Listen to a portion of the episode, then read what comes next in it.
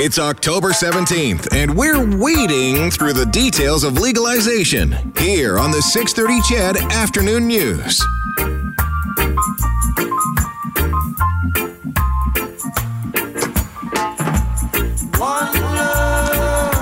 Just have to say that I just had a text from somebody who was at one of the shops, the one shop on the south side, lined up at 10:30, got in at 10:30, or lined up at 10:30 this morning, just got through it all, 4 hours. That's how busy the place was. Okay, so maybe we should clarify this. I mean, we've talked with the counselors in the first half hour about education is the key to this, right? So let me throw another gem out for you. It's not legal just today. Just so you know, like it'll be legal again tomorrow and next week and next month and next year. So why would you line up at this point for 4 hours? Well, why do people line up for the new iPhones? Because they're afraid they'll run out. Well, yeah. They're not going to run out. There's concern about supply. Well, yeah. This person also went on to say it was like a party. Everyone was so happy. It was totally worth it. You know what? One of the major players on the cannabis front is Aurora Cannabis, headquartered right here in Edmonton. Aurora's chief corporate officer, Cam Battley, comes back on the show. Hi, Cam. Hi, how are you guys today? Really good. How are you doing today?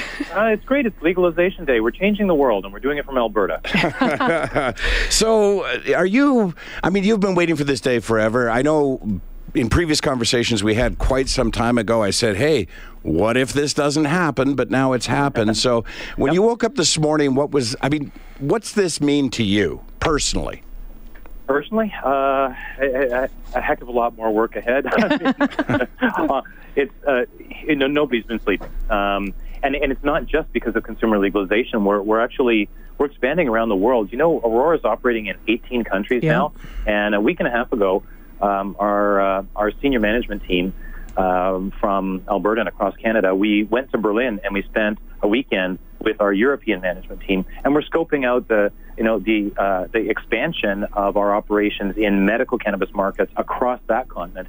And of course, we recently announced that we're acquiring the largest cannabis operator in Latin America, a company called ICC Labs. So, you know, we're there as well. We're now looking at Asia. I'm headed to Australia next week, and it's global, and it's starting here.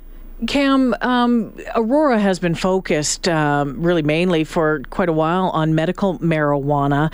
Mm-hmm. What does the legalization of the recreational marijuana do for the company now? Can people go to your website and just buy cannabis from it now? No, it doesn't work quite that way. Aurora is a cannabis company, so our roots, of course, are as a medical cannabis company, and I believe we've got the strongest medical and science team in the business. But you know, with the advent of consumer legalization in Canada, we're participating in that market in a very big way as well. We've already shipped products to 11 of the 13 provinces and territories in the country, and we're, you know, going to be prepared for reorders as well. So there's a large market to satisfy, and then, you know, it's a global thing as well. We're planning to participate in every medical cannabis market that opens up everywhere in the world. So a ton of work. And to give you an idea, when I joined the company in March of 2016, we had 35 employees. We're now over 1,600 employees around the world. Crazy. So just to clarify, the recreational cannabis, the stuff that you're shipping out to the provinces, is that the stuff that then we would find on the AGLC website? Yes. So the way it works in Canada for the consumer system is people aren't going to be buying it off our website. That's just for our medical patients in Canada. Thank you. Okay.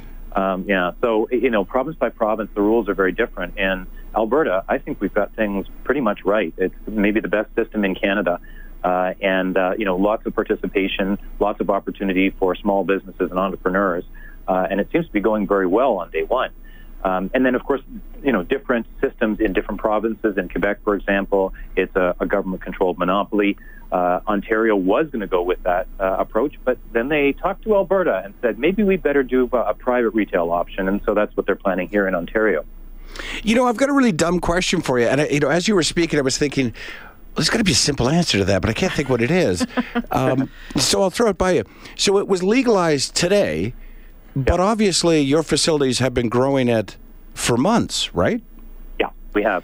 So what's the, under what legal standing were you growing cannabis when cannabis was not legal? Well, this is how the federal government dealt with it. They decided that they would allow the licensed medical producers under Health Canada to produce and stockpile and be the ones who would enter the consumer market as well. So it's no different for us. We produce all of our cannabis to the same standards, whether for medical purposes or consumer purposes, and that is very high quality, no use of pesticides, extremely clean cannabis. So that's a sort of a don't ask, don't tell then, because you clearly were stockpiling not solely for the medical market. Yeah, I think it was a pragmatic decision by the federal government. They had trusted, licensed, and regulated producers who go through, a very rigorous process of evaluation by Health Canada and inspection as well on a consistent basis. And they figured that those were the ones that could be trusted to participate in the consumer system. And were there enough of those that, given what we've seen today and lineups and some items sold out, is there enough supply right now to meet the demand that we're seeing? Everybody's asking that question. Is there enough supply in Canada to meet the consumer demand? And I guess we'll find out. And I think on day one of anything, you're going to see lineups and a lot of enthusiasm and excitement. And we are seeing that coast to coast. But within a short period of time, I think this will sort of smooth out, and you'll see all of the initial wrinkles ironed out in the system. We're doing it. It's a major undertaking. Let's put it into context. We're creating a new nationwide, rather complex system with different rules from jurisdiction to jurisdiction. And, to expect it to be perfect on day one is maybe a little bit too much to ask. But we're going to get there, and we're going to get it right. And the cool thing is, the whole world is watching us. They all know that we're doing the right thing. And I think Canada is trusted by countries around the world to be the pioneer. We're not known as a wild and crazy country. We're known as a country that's pretty darn good at public policy and pretty darn good at finding the comfortable middle. Cam, a text just came in, and you were talking about supply, and this person wanted to know, how do you plan to ensure inventory for medical users? Well, that's easy. We've made a priority of our registered medical patients, and we've made it very clear that they come first. And the reason why is because for medical cannabis users with a chronic illness, medical cannabis is not an option, it's a need. So they have to come first. They have first claim on our supply. But the good news is our supply is increasing incredibly rapidly, and I don't know if you heard, but we got some great news in Edmonton today. We got our sales license for Aurora Sky, that giant technological marvel at Edmonton International Airport. So that adds a tremendous amount of additional supply. And, I think the last time we talked, we only had 2 facilities producing, or maybe 3. We now have 8 facilities producing in Canada and Europe. Oh. So our supply of product is going through the roof. Yeah, the one question on here was to Cam was going to be, what's happening at the Aurora Sky facility these days? I guess we know. It's busy. Yeah, the production of an awful lot of really good cannabis. That's what's happening at Aurora Sky. And we've got the participation of our friends, the robots. So one of the things that makes Aurora Sky special is, actually not just special, but unique in the world, is the level of automation and the use of robotics. So the robots are hard at work. They don't take coffee breaks, and they're working 24/7, and we're adding additional flower rooms or growing rooms at Aurora Sky and ramping up to full production, which we expect will reach. I think we'll reach full capacity in the beginning, maybe January, February of 2019, so it's not far away. Do you know what's funny? The question I wanted to ask you just came up on our text line as well. When we get to the point where edibles are legal, will Aurora be participating in that? Expect Aurora to be involved in everything. So, we've consciously, based on the vision of our founder and CEO, Terry Booth, we set out from the very beginning to create a fully integrated cannabis company, and I think we're probably the most integrated cannabis company in the world. We participate in every segment of the market, and we're definitely going to be involved in edibles and infused beverages and vaporization pens. And we also have some proprietary technologies like sublingual wafers that you stick under your tongue and they dissolve for rapid onset of action. So on the medical side and on the consumer side, our product innovation is very impressive. You know, I have to ask, Cam, I know that you don't control this, but you know a lot more about this than I do. So I wanted to just get your take on it. I'm hearing from a lot of people that given the tax structure of legal cannabis, that it's still cheaper to buy from a dealer. And aside from, you know, it's not monitored and we don't know what it contains, aside from those issues, which are major issues, it for many, it's a financial decision. I just wanted to get your take on that situation and what you think needs to be done, or if anything needs to be done. It's a fair question. I think there are a number of answers to that. The first thing is that, you know, people want to buy legal, regulated product that they know is safe, and they'd rather not break the law if they don't have to. So the willingness is there for people to move over from buying black market cannabis into buying legal cannabis. That's the first thing. The second thing is, you know, you have a point with respect to the amount of tax that's levied on consumer cannabis. And that's something that we do have to keep an eye on, that the federal government will have to keep an eye on, and the provincial government. If it's too high and it doesn't encourage the migration of consumers from the black market to the legal one, perhaps it needs to be adjusted. One point I want to make right here that's very close to my own heart is the federal government, for all the good things that they've done and all the rationality they brought to the cannabis file, they're doing something that I think is absolutely wrong. They're proposing to tax medical cannabis for patients with chronic illnesses, exactly the same as consumer cannabis. And that's not fair, it's not right, it's actually outrageous. These are people with a chronic illness, in many cases living in income-constrained situations, and they do not need to be paying the government, especially when medical cannabis is the only prescribed medicine for which any tax at all applies. And someone was asking if you plan on lowering the price on the medical cannabis to help offset those taxes. We are doing that. We're actually absorbing the excise tax on medical cannabis. That was a jaw dropper for me. I didn't know that. Yeah. Cam, you know what, Cam? We have to take a break. We have to play a couple commercials here. We do have a couple more questions for you. Can you hold on? I know it's a busy day for you, but can you hold on a couple of minutes for us? For CHED, I certainly can. Thanks, Cam. Hold on. It's Cam Battley from Aurora Cannabis. Back with more right after this. C-D-F-F-F.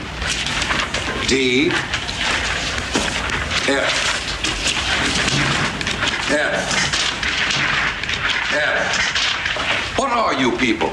On dope?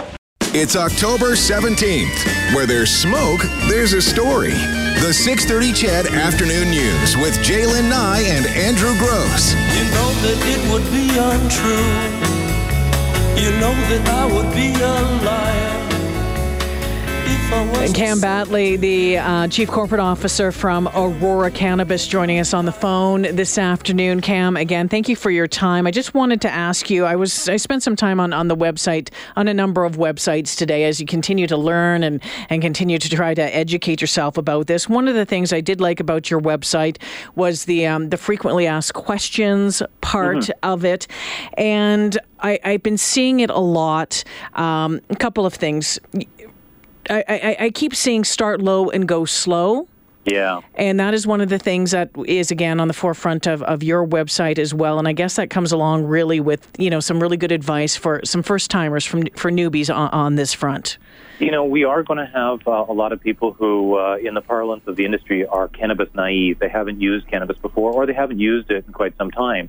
Now that it's legal, they're going to give it a try. So this is an important reminder to take it easy. If the last time you used cannabis was 25 years ago in college, you may find that today's strains are somewhat stronger than that. And another important thing, and maybe the most important thing to remember, is when you're ingesting cannabis, not inhaling it, it has a different effect. And it has a delayed onset of action. It can take 1 to 2 hours for the activity to take place, depending on how much you've had to eat. And people need to be aware of that so that they don't overconsume. Now, we don't talk about overdose with cannabis because there's no known level of lethal overdose. In other words, you can't die from it. And that makes it a remarkably safe substance at its foundation. You can't say the same thing about aspirin or Tylenol or certainly alcohol. But if people overconsume, they could get an anxiety reaction. And so we don't want that. Always test a little bit, wait. When you're ingesting it, rather than inhaling it, it's best to take a certain dose, a small one, start low and go slow, and then don't even take any more for the rest of the evening. If you want to try a higher dose the next night, try it that way. But people really should be careful. I think that everybody's going to be reasonable. We're Canadians, and we tend to be pretty reasonable in our behavior. But I do want to ensure that we don't end up attracting attention for the wrong kind of behavior or any kind of irresponsible consumption. We've got a new liberty, so let's use it well. Cam, I don't know that it's possible to put you on the spot, but I'm going to try. With all the interviews you've done, with all the press that you've gotten, and with all the questions that you've answered, is there a question nobody's asked you that you wish they would ask you, or is there a major misconception that you feel needs to be cleared up when it comes to this? I'll turn that around and talk about something that I've learned since coming into this sector. I don't come from the cannabis culture or the cannabis community. I'm a suit, right? I come from the biopharmaceutical industry. And when I got into this industry in the first place, I found, much to my delight, that the people who come from the cannabis community had a lot to teach me. And at Aurora, we've got something very, very special. It's a unique hybrid company culture of suits like me from mature industries and people who come from the cannabis culture. And what delights me immensely is how well we work together, how harmonious it is, how eager each side or each type of person is willing to learn from the other. And it's created something that's very special, a unique sense of mission at our company where we all believe in what we're doing.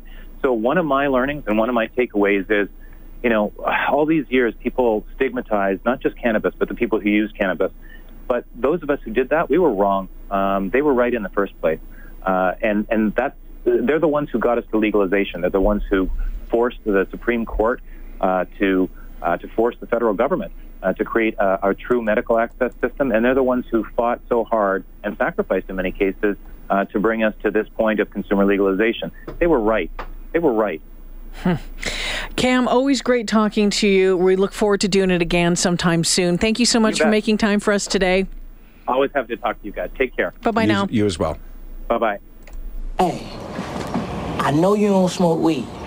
I know this. But I'm going to get you high today. Because it's Friday, you ain't got no job, and you ain't got...